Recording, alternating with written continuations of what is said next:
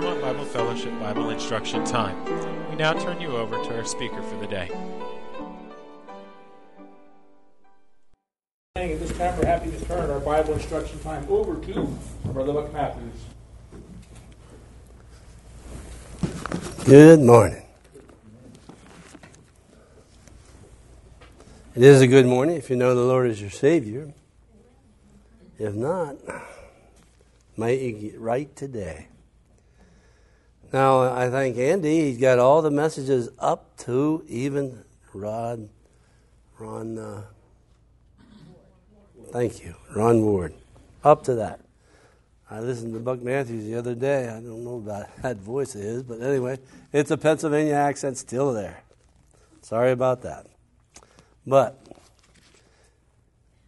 you got these brochures over here that have ClaremontBible.com. You can pass them out so they can maybe uh, get us on the website there and hear the messages that we're preaching, not just in the gospel, but all the messages. But especially if you know someone's unsaved, and they won't come to the meeting, you at least give them the brochure.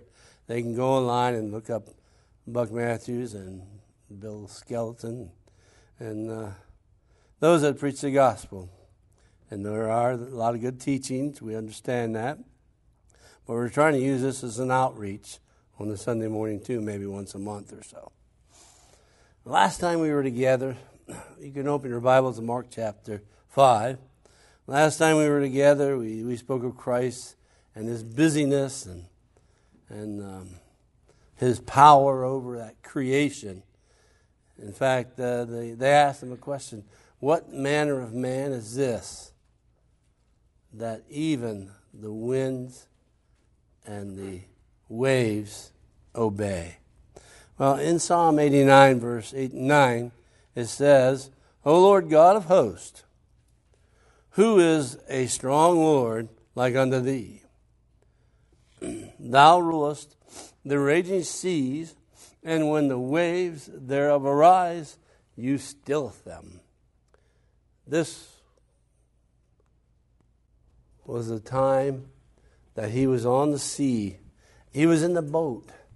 They had just um, uh, talked about the sower and going forth and sowing good seed. And he was tired from talking that day, and so he finally, the, servant did something that he doesn't usually do. He took a rest, slept in the back of the boat.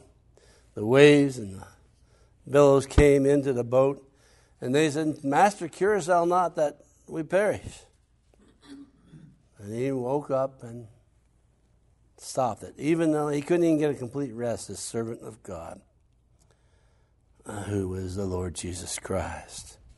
And then we moved on to chapter 5, the 20 verses of chapter 5, and um, Jesus calmed the storm within this demoniac. He had 2,000 plus demons inside of him. And they hurt so much that he cut himself in the nighttime, and they could hear him screaming, thinking, hoping that the demons would go out of him through the cuts and the marks that he put on his hands and his arms and all, and his legs and his whole body. He was so aching, needing peace.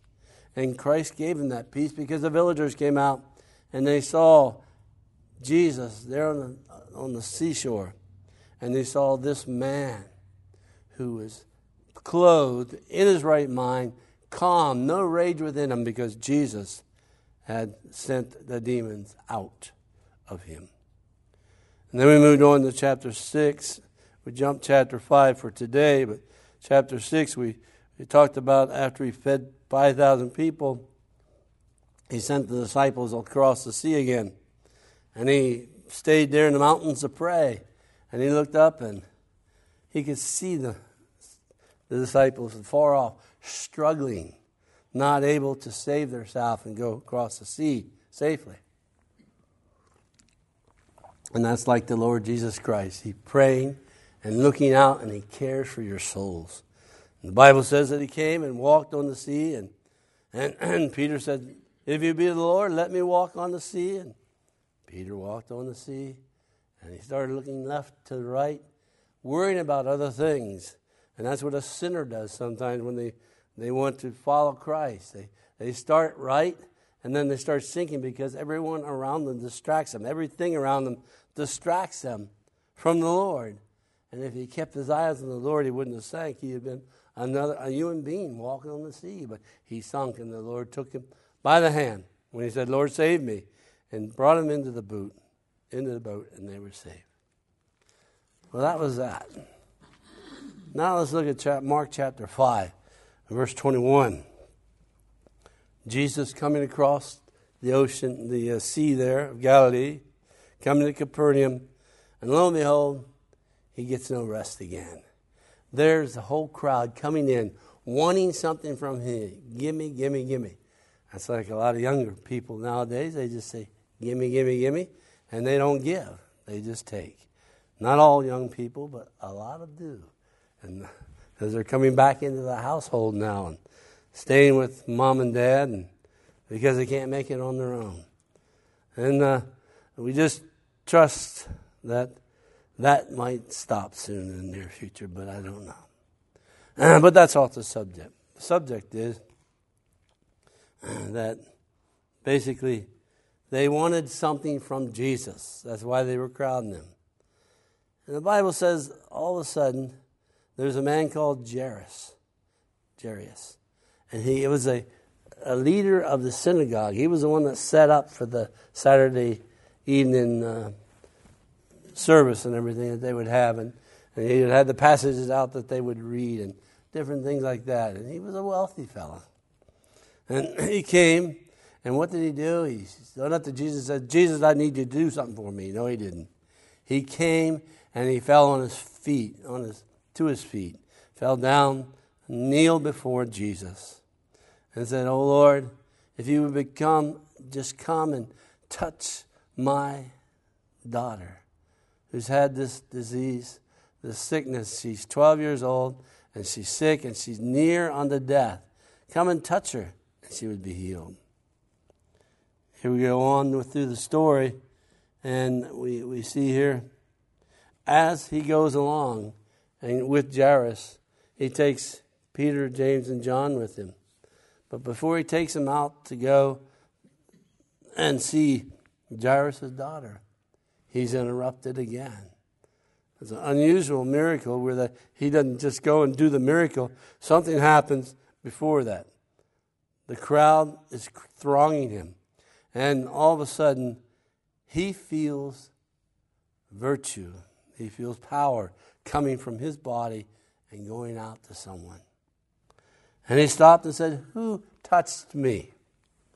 Now, the disciple looked at him and said, What in the world are you saying that for? There's lots of people touching you. But he meant, Who touched me with the hand of faith? Who touched the hem of my garment? Well, it describes in verse 25 that there's a certain woman which had an issue of blood 12 years. And she suffered many things by the physicians. And she spent all that she had. She spent it all. She tried everyone and everything that she could think of to stop this bleeding from within inside her. And it was a constant thing. And she was considered unclean, though, because of it. And so here's an unclean lady out there in the crowd, and, they, and she goes through and she says, If I could just touch the hem of his garment, I can be healed. Now, she had tried everything else. And you know, that's the way sinners are today. They try so many things that something that they can do or something they can pay for or ask a priest or a pastor to help them through this, give them salvation. But none of them can. Nobody.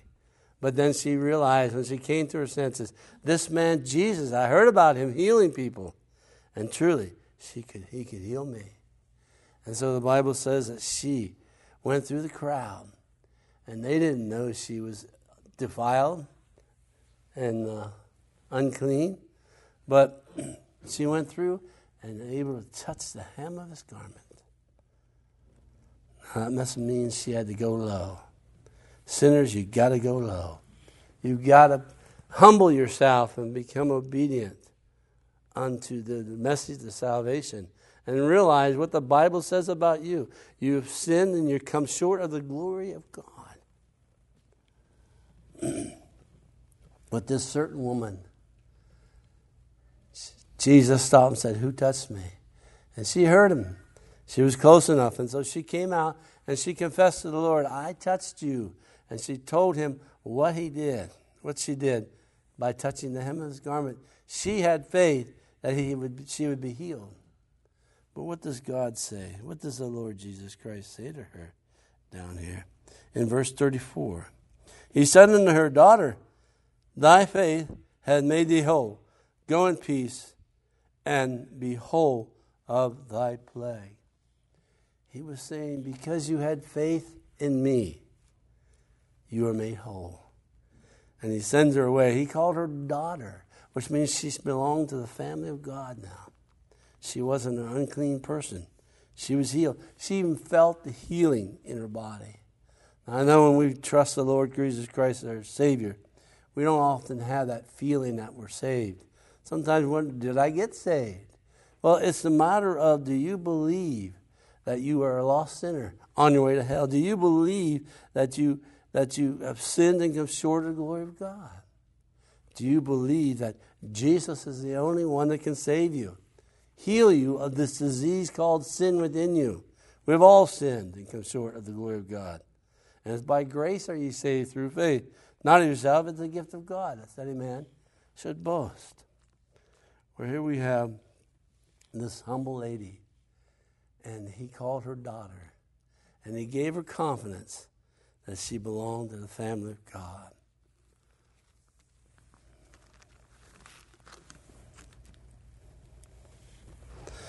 Just touching the hem of the garment, immediately she was healed, it says. And finally, she came to that true way, the Lord Jesus Christ. Christ says, I am the way, the truth, and the life. No man cometh unto the Father but by me. And Jesus, knowing that that came out of him, he asked that question.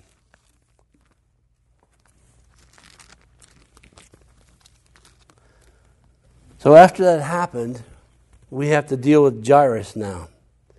Uh, verse 35. While he yet spake, there came from the ruler of the synagogue's house certain which said, Thy daughter is dead. Why trouble the master? any further. Because the master could still do something. We know that he raised that young lad in, in Luke chapter 7 from, from going to his, his funeral, going to the grave. Mother was a widow. She, he was her, her only son and her only hope in this world to be supported. And so Jesus couldn't stand it, and he raised him from the dead. And here we're going to see another story of a raising a person from the dead. And also in chapter 11 of John's Gospel, there is Lazarus. He too was raised from the dead. He had been in the grave four days. His sister says, Well, Lord, he stinketh by now. Because we know that it's defiled after three days. And the Lord only was in the grave three days and rose from the dead so that he wouldn't be defiled. But here's the story he starts going, and, and this person comes from his house, and he says, Don't bother him anymore. But Jesus said to him, He saith unto the ruler of the synagogue in verse 36, Be not afraid, only believe.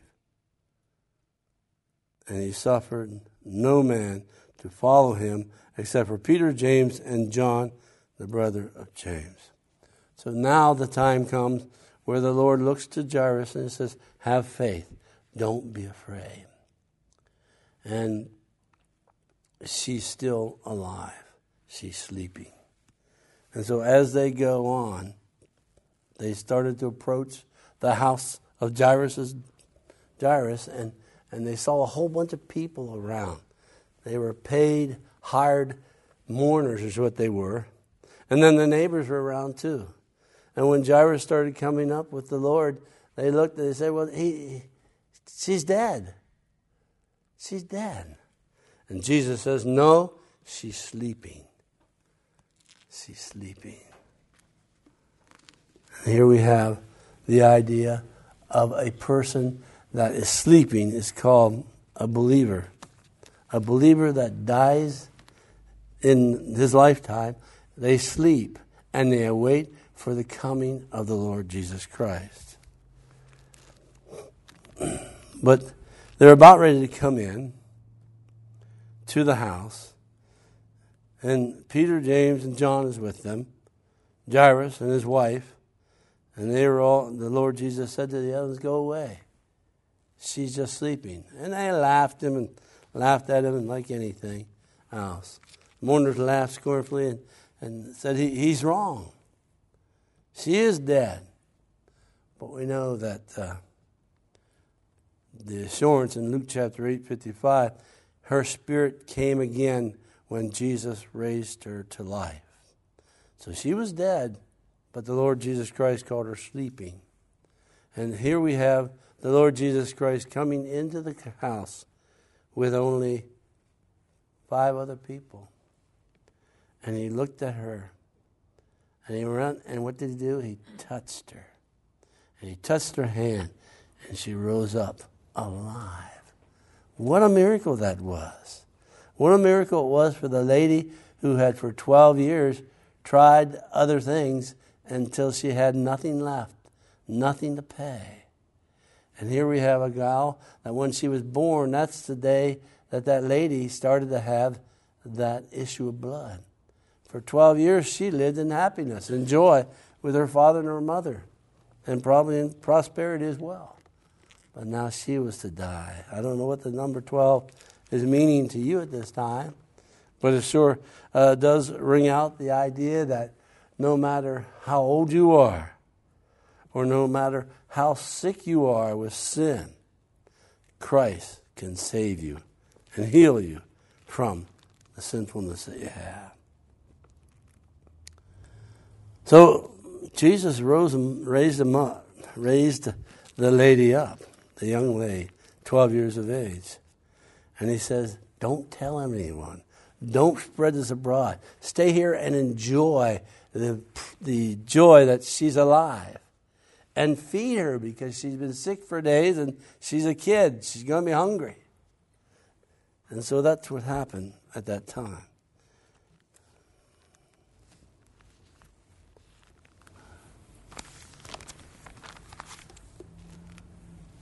The Lord gave two commandments, and they were the two commandments don't tell anyone and feed her.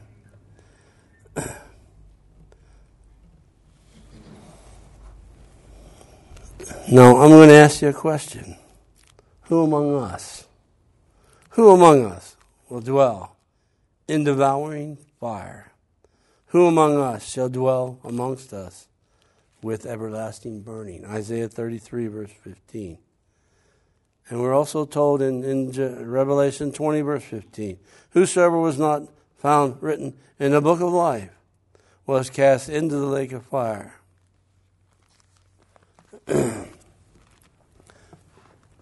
I didn't know how long this was going to take, but it only took 20 minutes or so.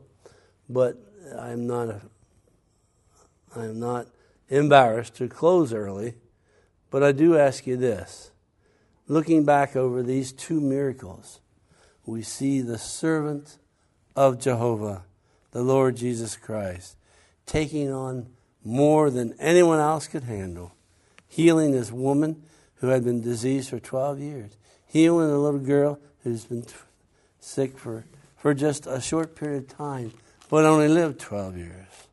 And I'll ask you, what if today was the day that you would die? Where would you be in eternity? Where would you trust Christ? Where would you be? What in the world are you waiting for? If you're not saved and you're within the sound of my voice, trust in the Lord as your Savior. He's the one that died on the cross for your sins. No one else can help you, no one else can heal you. Only Christ and Christ alone. And believers, you that are saved, you have that confidence that the Lord Himself shall descend from heaven with a shout, with the voice of an archangel and the trump of God, and the dead in Christ shall rise first. And you that are alive and remain shall be changed, and shall be caught up together with Him in the clouds to meet the Lord in the air. Comfort one another with these things. We know that the world is not like we would is not like we would like it to be at this time. We know that we're going through high bills, gas and everything else is going up, groceries and all this and it should let us understand that this is fulfillment of scriptures that in the latter days there shall be things like this. And it should encourage us to understand that basically He's coming. And we need to be in a hurry to tell others about Christ and to tell how they can be delivered from this wicked, wicked world. So let's close in prayer. Father, we thank Thee for the Word of God. We thank Thee for these stories that illustrate their need. And no one could have, provide their need. Even the crowd outside that door of Jairus' daughter's house. Even the crowd that were around, or the doctors that tried to heal that lady. No one could help but Christ. And if they take anything from the message today, Father, let them understand that Jesus is the answer. The, the question is, how can I be saved? What must I do to be saved? And the answer is, believe on the Lord Jesus Christ, and thou shalt be saved. Bless the word unto those that hear it, and those that might hear it in the future on the website. In the name of the Lord Jesus Christ, we pray. Amen.